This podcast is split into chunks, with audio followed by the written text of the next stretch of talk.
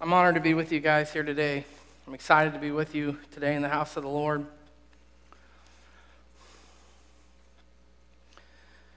I'm going to pray. Thank you, Jesus, for this day.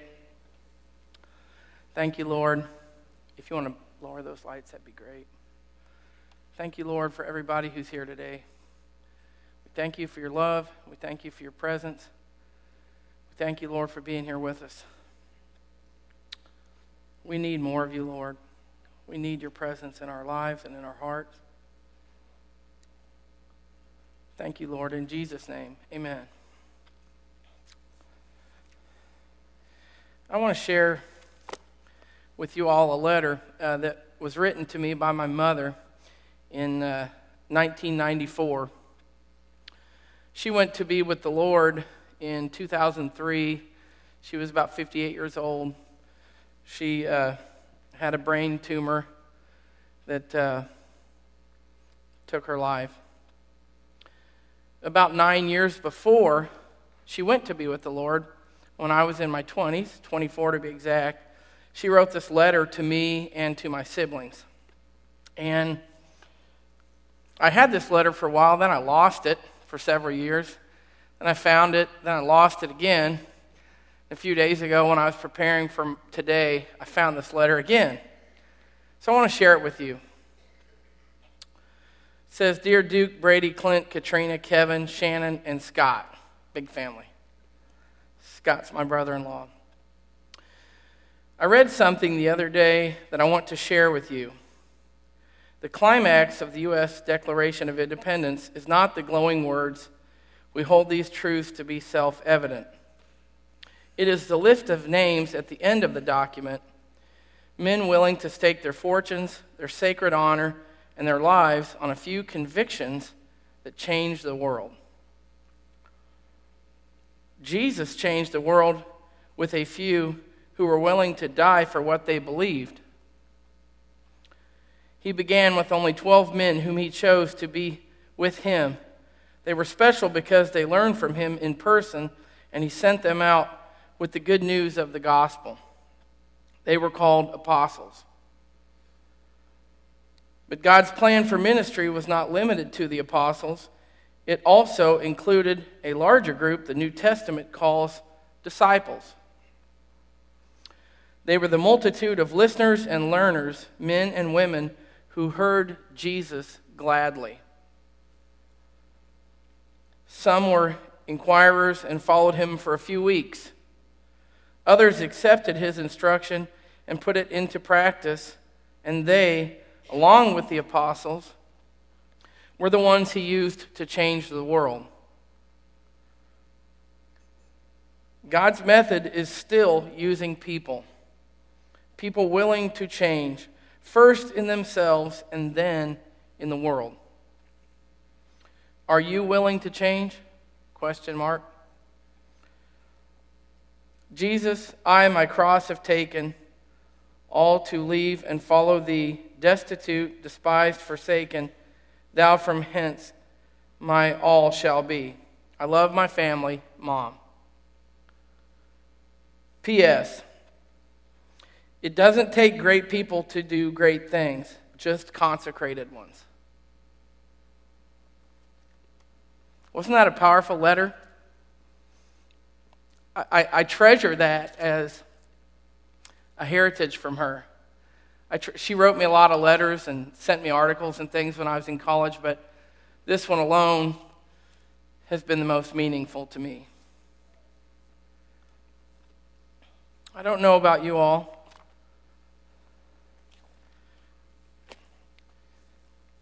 But I want, I want my life to have significance. I want my life to have meaning. I want to somehow take the abilities that God has given me and to learn and to grow and to be of good use to Him. And I'm quite sure that most of you in here today feel the same way. I hope that most of you in here today feel the same way. That message that she wrote to me in 1994 really took root in August of 2000 and one when I heard someone preach a message similar to the one I'm going to share today. And when I heard that message, it, I, I, it forever altered the course of my life. I don't want to exaggerate or to speak in hyperbole, but it forever altered my thinking. It forever altered what was going on in my head when I got up for the day, when I left the house. It forever altered the course of my life. To do that, I want to begin in John chapter 15. And I'm going to skip and then I'm going to go back. I want to skip down to verse 16. And I think this is a critical, critical verse for all of us to understand. It says, You did not choose me, but I chose you and appointed you that you should go and bear fruit, and that your fruit should abide. So that whatever you ask the Father in my name, he may give it to you. These things I command you so that you will love one another. I can stand here before you today and testify to a measure the power and the meaning in that scripture. Not completely, but to a measure. I have been able to dive into how profound that scripture is and how it impacts my life, and I'm sure how it impacts many of your lives, and how it can impact your lives in an even greater way. Because I have seen, I can personally witness to the fact that God's Word is powerful. I've seen God save people. I've seen him heal people. I've seen him deliver people. I've seen him calm violent men. I've seen him heal broken homes, restore marriages, restore fortunes. I've seen him direct business people. I've seen him do many, many wonderful, powerful things. And I want to, lest I forget one of the most important things that I like about that scripture, it says, You did not choose me, but I chose you. You were chosen by God. You were chosen. It's not an accident. If you listen, there are two kinds of people in this world either people who accept Christ or those who reject Christ. If you are someone who has accepted Christ, yes, it was by your own free will, but you were chosen by Him. You were chosen by Him. He knew you in your mother's womb, His word says. He has every hair on your head counted, His word says. He knows your words before they come out of your mouth. He knows your thoughts from afar. He knows when you rise up and when you go to bed at night. He knows everything about you, the good and the bad.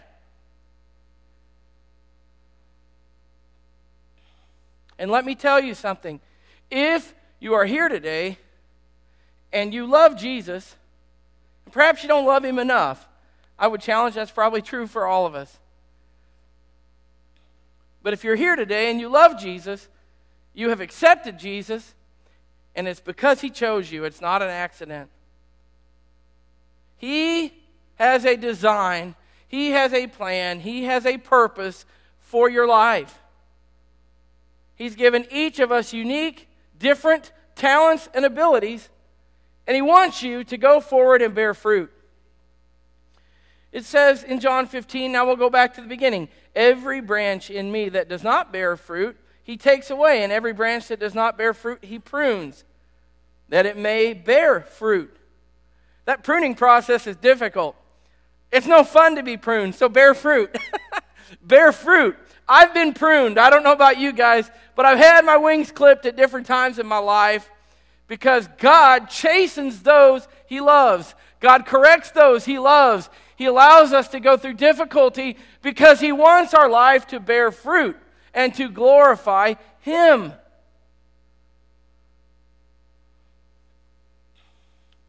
Already you are clean because the word of God I've spoken to you. Abide in me, and I in you. As the branch cannot bear fruit by itself unless it abides in the vine, Neither can you unless you abide in me. So it's critical that we abide in Christ.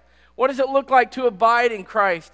To seek Him, to follow Him, to obey Him, to draw near to Him, to read His Word, to pray to Him. That's what it means to abide in Christ and to serve Him. To serve Christ is to abide in Christ. In fact, I will challenge you with this. That disciple that my mom talked about in her letter, there is no separation. I believe that. If you are saved, if you are a Christian by proclamation of your own words, then you are a disciple and then you are called to serve Him.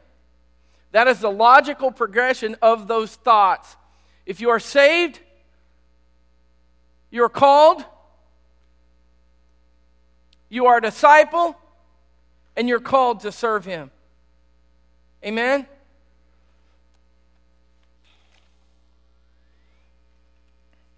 By this way, verse 8, John 15, verse 8.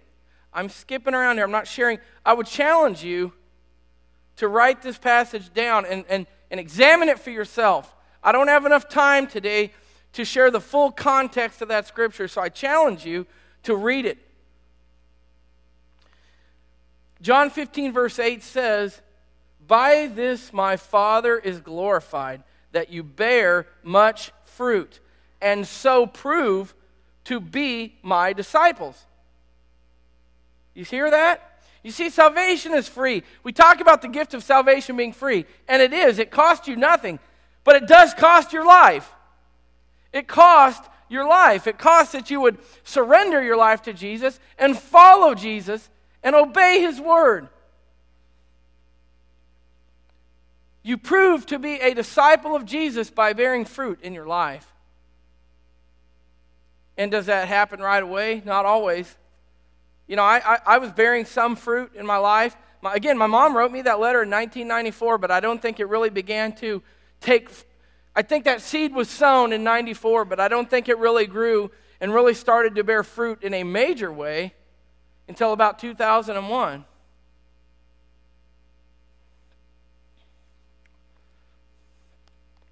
This is my commandment that you love one another as I have loved you. And we will talk about that as we talk about sharing your faith today, and we talk about the lost, and we talk about evangelism, and we talk about serving God and being His disciple. Remember this the foundation of it is love. The foundation of it is love. It's okay to talk to people about their sin, they need to repent. We need to repent. But what is the motive behind it? Is the motive love or is the motive judgment? Is the motive love or is the motive criticism? Who are we to criticize? Who are we? God knows our hearts, the good and the bad, the righteousness and the wickedness. God knows and God sees. We can't hide anything from Him.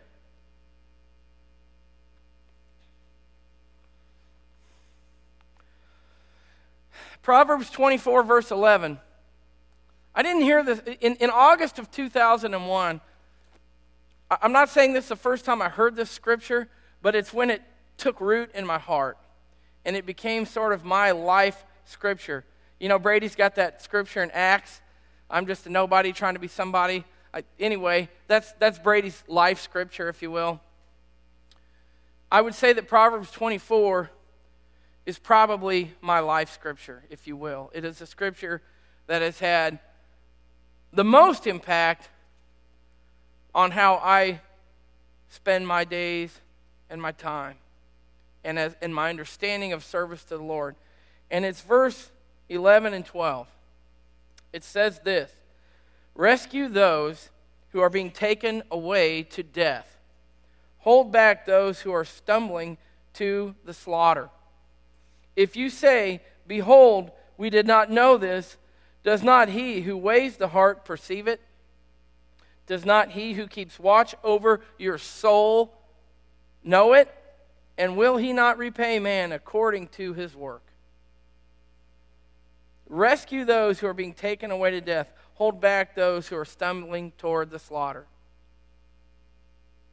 The path in life without Christ is like this path that walks up closer and closer each day to the edge of a precipice or a canyon, and without knowing, people blindly walking off into it every day and dying. Teach me to number my days, O Lord, so that I may walk in the truth, the Bible says.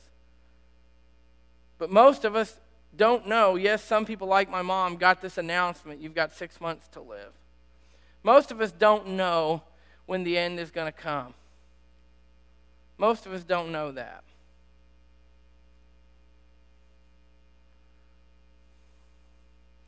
I remember I was with my boss in 1996 in an earthquake in Mexico City. Very bad earthquake, very strong earthquake. We got through that. We made it out, thank the Lord. But that was many, many, many years ago. At that moment, neither of us knew whether or not we were going to survive another day. And I'm sure all of you have had experiences in your life. If you've lived long enough on this earth, you've all had experiences in your life where it might have come to an end, but for God, but for Him covering you under the shadow of His wing and rescuing you.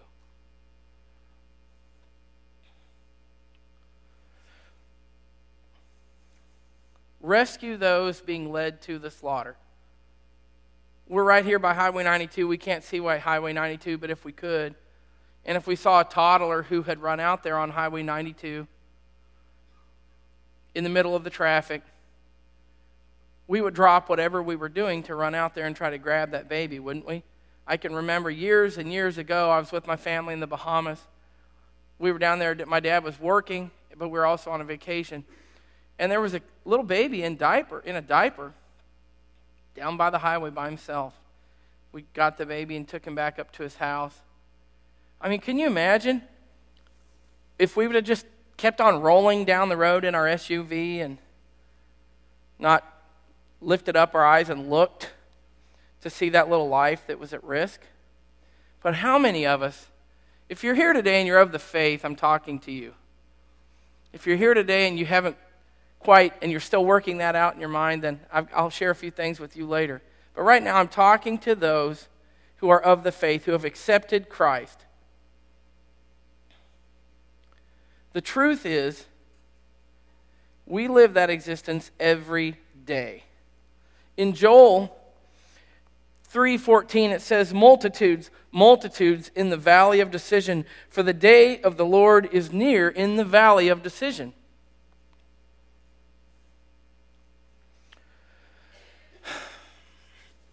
You see there are many many the Bible says many multitudes, multitudes in the valley of decision. Many of the people around you today, in your work or your family or your neighborhood, or when you go on vacation or you go to the city or you go to the movie theater or you go to the grocery store or you sit in the bus stop or you come to school. Most people are in the valley of, the, of decision. Most people have not accepted Christ, and by that they have rejected Christ.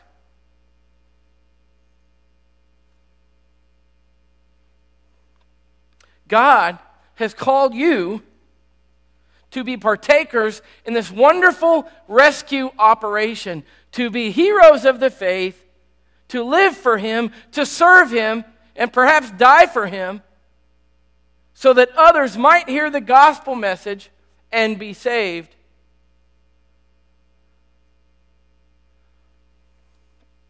Yet, many of us sort of cruise through life in, the, in our SUV distracted by pleasures and joys and work and this and that, sporting events. What is it that takes up our time? What is it that fills our heart? What is it that fills our conversations with humanity? Is there not one conversation that cannot be turned back toward the Bible? I was on a plane coming back from Mexico this week, and I had a conversation with a young man about 22, 23 we, we talked about his work, we talked about travels. Then we paused, and I got out my Bible, and I was just kind of reading through my Bible. And I noticed he kept looking over at me, and finally he said, You, you mark your Bible up a lot. You really study your Bible. He said, why why do you read the Bible? So I explained to him. I kind of took him through this little 20 minute journey of the Bible. We talked about what I liked about the Gospels, and we talked about the most important theme of the Bible, which was Christ our Savior. We talked about the book of Proverbs, written by one of the most wise men that ever existed, and all the applica- we, we went through the Bible, just a quick little tour. And in the end, I asked him if he was a man of faith, and he said he was. He said he'd given his life, he grew up in a Christian home, he'd given his life to the Lord, but he admitted that he really didn't read his Bible that much. You see, when we have the chance to go about serving the Lord, perhaps we are casting a seed to someone who has not accepted Christ, or perhaps we are doing like the word says in helping make disciples. Every time you get the chance to speak to a believer, Paul said in Romans 1, chapter 8, that we, his purpose to go to Rome was to share the gospel. We all know Paul, the great evangelist. But what did he say before that in, in chapter 8? He said, I am first here so that we might mutually encourage one another in our faith. That was primary to him to mutually encourage the believers, to mutually encourage the church in their faith, and then to share the gospel.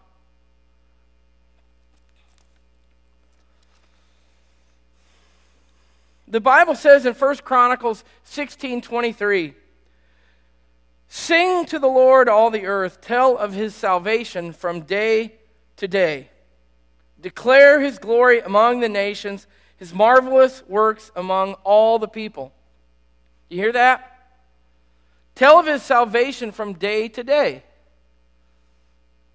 How many of you do not have the opportunity to take a conversation and steer it into a spiritual direction. How many empty conversations must we have with someone before we finally are able to get to the heart of the matter? That man, my boss that I was in that earthquake with in 1996, two weeks later, I just sprung it on him. I said, Listen, I got to ask you something in light of what we just went through a few weeks ago, we almost lost our life. I need to know where you're at. Have you made your peace with God? Years ago, I was working down in Kansas City. We were on a line construction job. They were putting up some new electric line, supposed to be a dead line. And this lineman was going up in, in a bucket truck getting ready to have contact with that line. He was not covered up, he didn't have his rubbers on, rubber goods on, because it was a dead line. Well, about four spans down, a live line had fallen and come into contact with that line. And so he is literally going up in his bucket truck, about to touch that line. And when I say literally, I mean he was only about four feet away from it at that moment when his foreman came rolling up in the pickup truck screeched on his brakes and said, Stop, stop, don't touch it, it's a live line. Whew. He came down. Well, then when he got done with that job a couple hours later, same question. I just kind of nudged him. I said, Listen, in light of what just about happened, I got to ask you something. Have you made your peace with God? Are you ready to die? What would, what would have happened to you today had you touched that line? And so it sparked this conversation, right? It's easy to talk about those things when someone faces a life and death situation. But the truth of the matter is, the truth of the matter is, we have people around us every day who are hurting. We have people around us every day who are looking for answers. We're in a high school right now. I love the fact that we get to have church in a high school. What a wonderful profession to be a teacher. My grandma was a teacher on both sides. My sister is a teacher. I'm going to tell you something. We're all teachers. There is no more message. Teaching is wonderful, education is wonderful. But there is no more important education than for someone to understand who Jesus is and the gospel message. There is no more important story to tell. So, what is my invitation here? Let's talk about something. Let's go to Let's go to Romans chapter 10.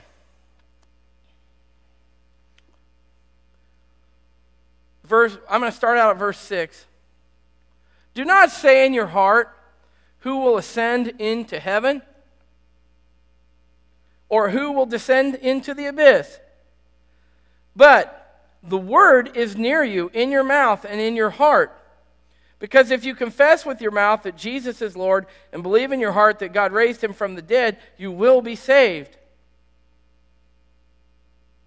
For with the heart one believes and is justified, and with the mouth one confesses and is saved. I, I, as I get down further in that scripture, you'll, you will better understand what I'm going to explain right now. But what that scripture is saying is quit sitting around and wondering about whether someone is saved or not saved. Don't do it. The word is God, of God is near you. Take that word and put it into action. Take that word and put it into action. Don't wonder, be sure. Talk to people, ask them, engage in them. Ask them a very important question. If you were to die tonight, what do you think would happen to you? You see, in the book of Genesis, we learn one of the most important facts about human nature. Let's go there real quick. This was not in my notes, but it's, it's, it's critical. Let's go to Genesis chapter 1. It says in Genesis chapter 1, verse 27 So God created man in his own image. In the image of God, he created him, male and female, he created them. Right there, in the very first book of the Bible, we learn one of the most important things about humanity, and that is that we were created in the image of God. We have a spirit in us that is eternal. We have a spirit in us that will live forever and ever and ever. Though this flesh will perish, our spirit lives on. It does not cease to exist.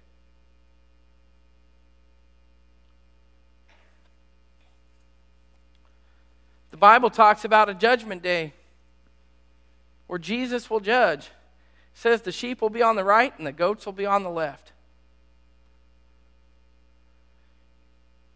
It describes the sheep as those who knew Christ, his followers, his flock. It describes the goats as those who didn't know Jesus, who rejected him, who rejected his word and rejected his sacrifice for their sins.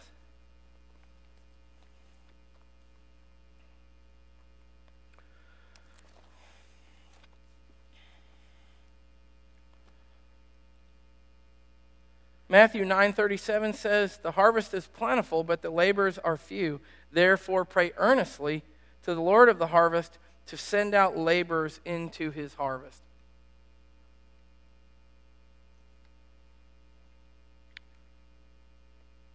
In Luke 13, I'm going to get back to Romans.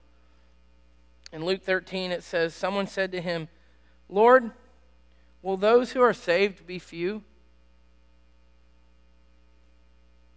And he said to them, Strive to enter through the narrow gate, for many, I tell you, will seek to enter and will not be able. When the, once the master of the house has risen and shut the door, you will begin to stand outside and knock at the door, saying, Lord, open to us. But he will answer you, I do not know where you come from. And again, I, am kind of paraphrasing here. I'm not reading that whole passage, but it's in Luke 13, verses uh, 22 all the way through 28. But for the sake of time, I'm not sharing every scripture there. Later it says, He will say, I tell you, I do not know where you come from. Depart from me, all you workers of evil. In that place there will be weeping and gnashing of teeth. In 2 Corinthians 5:10 it says, "For me we must all appear before the judgment seat of Christ." so that each one may receive what is due for what he has done in the body, whether good or evil. Therefore, knowing the fear of the Lord, we persuade others.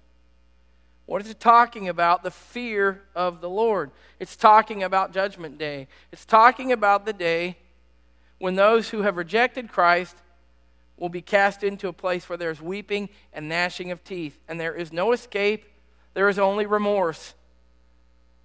There is only pain. There is no comfort. These aren't my words, they are the words of Christ. It's important to me that I say that because there are certain things I'm not here today to debate between the essentials of. I love this. Uh, C.S. Lewis said this in his book, Mere Christianity.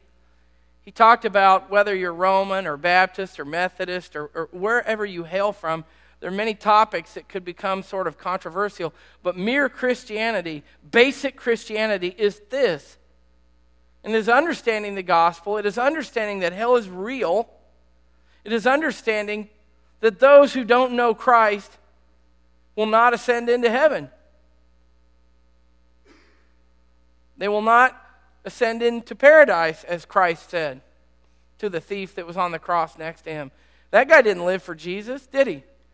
In fact, right before he died, he had this epiphany, he had this revelation.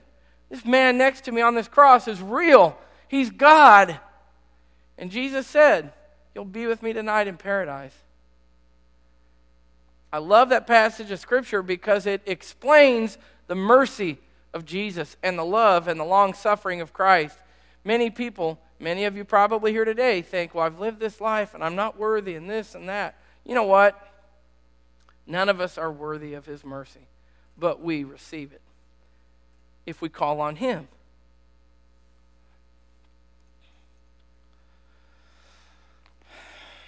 In James 5:19 it says, "My brothers, if any among you wanders from the truth and someone brings him back, let him know that whoever brings back a sinner from his wandering will save his soul from death." Do you hear that? There are many honorable and noble things that you can purpose in life, but the most honorable and the most noble is to rescue people from hell.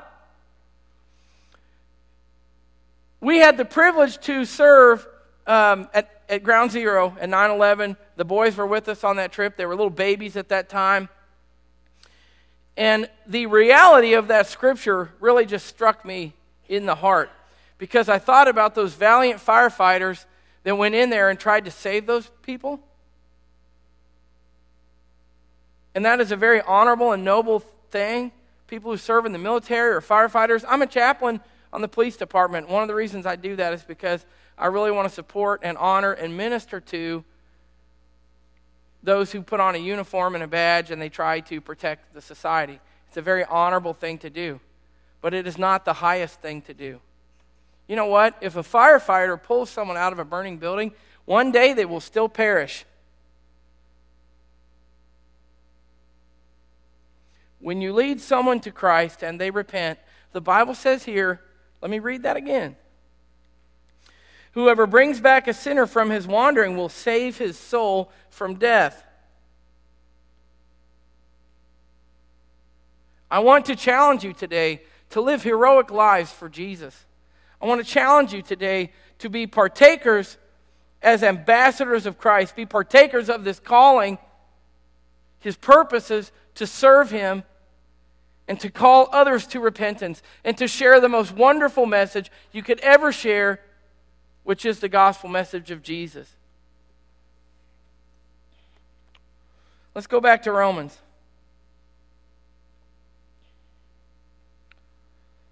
So Jesus says the word is near you. Actually, Paul said that. Do not say in your heart, Who will ascend into heaven? The word's near you. Share it.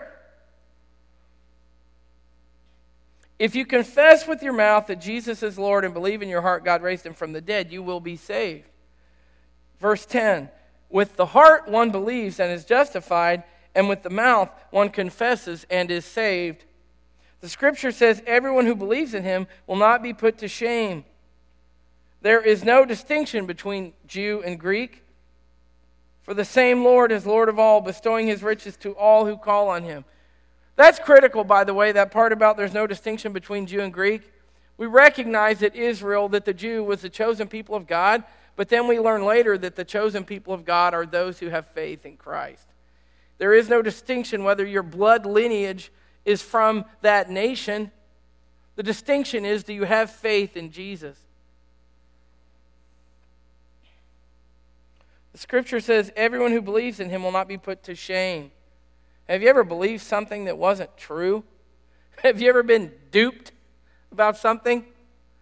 You ever get sold a car that was a lemon?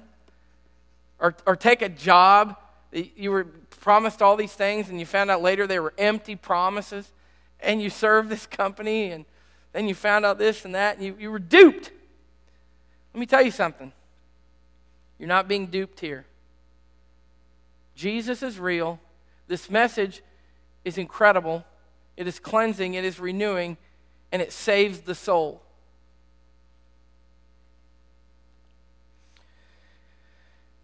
But here's the thing listen to how Paul reasons through this necessity to share the gospel. He says, How are they to believe in him if they've never heard?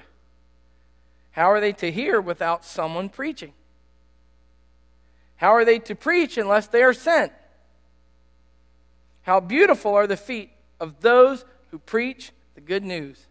Did you hear that? How are they to hear unless someone shares the message?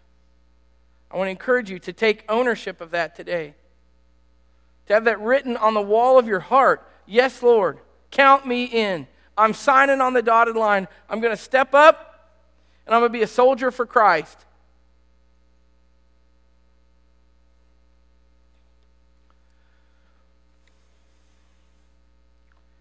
Faith comes from hearing, and hearing through the word. Faith. If you have faith today, it's because somewhere, somehow, you heard the word of God. You have faith because of the word of God. James 2 says, What good is it, my brothers, if someone says he has faith but does not have works? Can that faith save him? If a brother or sister is poorly clothed and lacking in daily food, and one of you says to them, Go in peace, be warm and filled, without giving them the things they need for the body, what good is that faith? So also, faith by itself, if it does not have works, is dead. I would challenge you to exercise your faith. Exercise your faith. Pray for people, love people, serve people, share the gospel with them, but put your faith into exercise. If you do, it will get stronger and stronger and stronger. And before you know it, and there are many of you in this room today who can attest to that because you're already doing this. But all of a sudden, you find you have these wonderful adventures in faith every day. And God has made you a world changer, which is what He's called you to do. Do you believe that? Do you receive it? If you do, give me a nod, a big nod. God has called you to be a world changer for Him. Do you want that in your life? Do you? If you do, I want to ask you to stand up because I want to pray for you. I'm not going to ask you to come forward. Just quickly stand up in your seat and receive this prayer that I have for those who are bold enough. The Bible says, The wicked flee when none pursueth, but the righteous are as bold as a lion. So if you want to be bold, the first thing I ask you to do is stand up in your seat. If you have not, if you have accepted Christ, if Christ is your Savior. Okay, Lord, I pray for everyone who is standing up in this room today. I pray that they would be partakers in your gospel. I pray that they would be ambassadors of Christ. I pray that they would be soldiers of Christ. I pray that they would rescue people from hell. I pray, Lord, that together we would plunder the gates of hell. That together, Lord, you would use us, everyone in this room, use us today, use us tomorrow, use us next week, next year, Thank you, Lord, for your purposes you have in our life. We receive it. I pray that your anointing would rest on everyone here today. Rest your power on them, fill them up with your Holy Spirit, and use them and give them wonderful adventures in faith. I pray this in Jesus' name. Amen. Now, I have one more quick thing I want to share. That part of the sermon's over, but I want to preach now to those who perhaps have rejected Christ. There may be people in this room who are struggling. There may be people in this room who kind of believe this message and they don't. They haven't really absorbed it and they're not living it out. Number one, I got a couple books up here. It's called The Case for Christ. You may want to know more. You may want to hear more. I'm going to leave them up here. You can quietly, at your leisure, come up after the service and pick one of these up and take it with you. But I wouldn't be a good evangelist if I didn't share a bit of that gospel message with you. And this is also a training session for those of you who perhaps want to get a little bit better at it, okay? There's some really critical scriptures that explain the gospel of Jesus. And you can write these down. I want to go through them real quickly, okay? Number one, it's critical to know that God loves everyone. People have different views of God. I've seen it. I travel down into Latin America, I traveled to different places, and I noticed culturally, religiously, people have different views of who God is. Some do not see God for who he really is, they don't understand his nature. I had a conversation a few weeks ago in California with a Muslim who does not understand the true nature of God. We were talking about Christ. I asked him, Who do you think Christ is? Well, he is the Son of God, but he's not God. He's a prophet, he's a teacher, but he's not God. You show me in the Bible where it says he is God. I said, Okay, read John chapter 1. Just read that. And we went through those scriptures. Jesus is the Son of God, but do not be confused. Jesus is God. The Bible says the Father and I are one. If you've seen me, you've seen the Father. The Bible says in the beginning was the Word, and the Word was God, and the Word was with God. The Bible says that the Word became flesh and dwelt among us. The Bible says that all things come into existence because of Christ. He created everything. Jesus is God. It's critical to understand that important part of the gospel message. The Bible says in Romans 3:23 all have sinned, for all have sinned and fall short of God's glory. All of us are imperfect vessels, all of us. The only difference between those who have accepted Christ and those who've rejected Christ is that we're forgiven. We're all sinners, but those who've accepted Christ are forgiven sinners. Amen? Hebrews 9:27 All will die and face judgment. It is critical that you understand that. Why? Because I know a lot of folk in the church, a lot of people who claim to be of the faith, but they really don't want to believe in a literal burning hell. They don't want to believe in a day of judgment. I get it. It's awful. I don't want to believe that either. But it's, it's true because God says it's true. We cannot dictate who God is. God is who He is. We don't define God, He defines us. We don't define truth, He defines truth. We can reject truth, but it doesn't mean it changes. Truth is the truth. It is appointed for man once to die and then face judgment. God desires and commands repentance. Ezekiel 18:32 For I have no pleasure in the death of anyone declares the Lord so turn and live turn and live repent Acts 8:22 Repent therefore of all this wickedness of yours and pray to the Lord that if possible the intent of your heart may be forgiven Romans 10, 9 through 10. Confess Christ with your mouth and believe in your heart that he's God.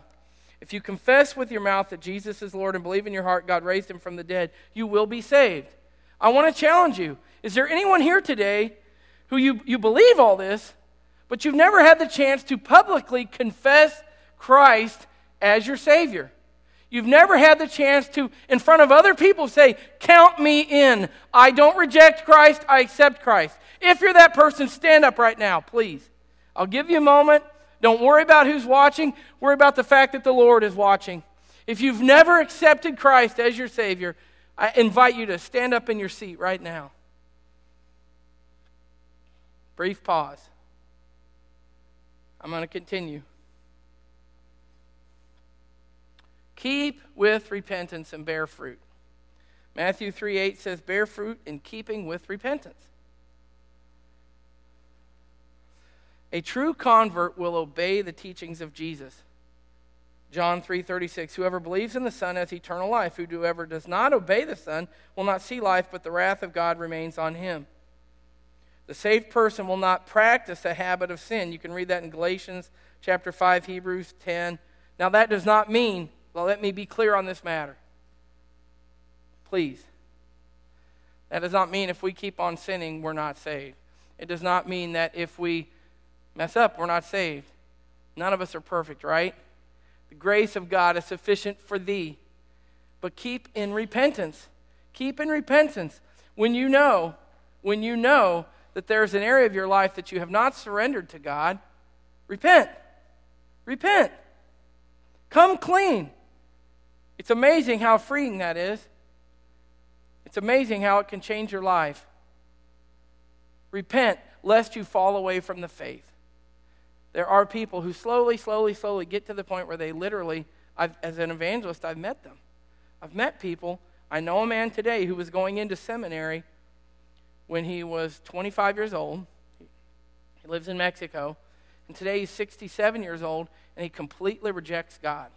He doesn't believe in God, he doesn't have the faith. He has walked away from his faith. I don't know everything that's happened. As you can imagine, I'm trying my best to reason with him and to persuade him while it's not too late. But the, the fact remains there are people who at one point in their life had faith, and at another point in their life, somehow they've walked away from that faith. So, repentance is a good spiritual discipline that keeps us walking with God. Amen? I'm going to close. Thank you all for your attention today. Thank you for all for hearing this message. I want to encourage you. There's one more thing, and this is part of my close. Um, I want to encourage you to take up your cross and begin to serve the Lord. This is, Brady and I have been discussing, along with your leadership, uh, there is a really neat opportunity for us as a church to be involved in missions work and inner city ministry at the same time. I have had this relationship with a church. I'm going to leave this here. This describes a little bit about my evangelism ministry that Brady has been a part of. We've done this together for a long time. On the very back here, I included this because there's a picture and a description of Pastor Leonardo Cabrera. He pastors a Hispanic church right here in the city. And when you take this, it will give you, as you read about some of these adventures in faith, it will give you an idea of some of the things that we're going to begin to do in the city and become involved in. You know, you don't ha- I'm, I, I love missions, got saved on a mission trip to Guatemala when I was 15, so I believe in leaving this country to do missions trips. However, I would challenge you that we don't have to do that to reach the nations. Right here in Kansas City, right there at Pastor Leonardo's church, there are about six or seven different nations represented under that roof. And we are going to begin to partner with this church in the gospel work and in, in, in doing missions work. And we've got all kinds of creative ideas we're going to do. Pastor Lee, we're going to do a little bit of a pastor exchange one Sunday. Pastor Brady is going to go down there and preach. He's, Pastor Leonardo is going to come here and preach one Sunday and share an amazing message about how he was, spent six to seven years in prison for preaching the gospel in Cuba. He has an amazing, powerful testimony. But we're going to look for ways to partner with this church. They have a Wednesday night service. We're going to go once in a while to their Wednesday night services. We're going to take up a collection and kind of do a food pantry. They live in one of the worst zip codes. This church is located in one of the worst zip codes in this nation for crime, poverty, drugs, human trafficking, gang violence. And so we are going to begin to minister together in that area with this church and have uh, this wonderful partnership. And I want to invite anyone who's interested in that. You can come up here and kind of and take one of these and learn a little bit more about the kind of things we do. Okay? Let me pray. Lord, thank you for today. Thank you for my brothers and sisters here today. Your word says, Go therefore and make disciples of all nations, baptizing them in the name of the Father, the Son, and the Holy Spirit teaching them to observe all that I've commanded, and behold, I'm with you always to the end of the age. Lord, I pray that you would be with my brothers and sisters today as they go out from this place, as they live their lives. I pray that you would use them. I pray that you would give them many adventures in faith. I pray that you would give them discernment and understanding. And most of all, give them a sense of urgency, Father God. Urgency to rescue the lost. I pray this in Jesus' name. Amen.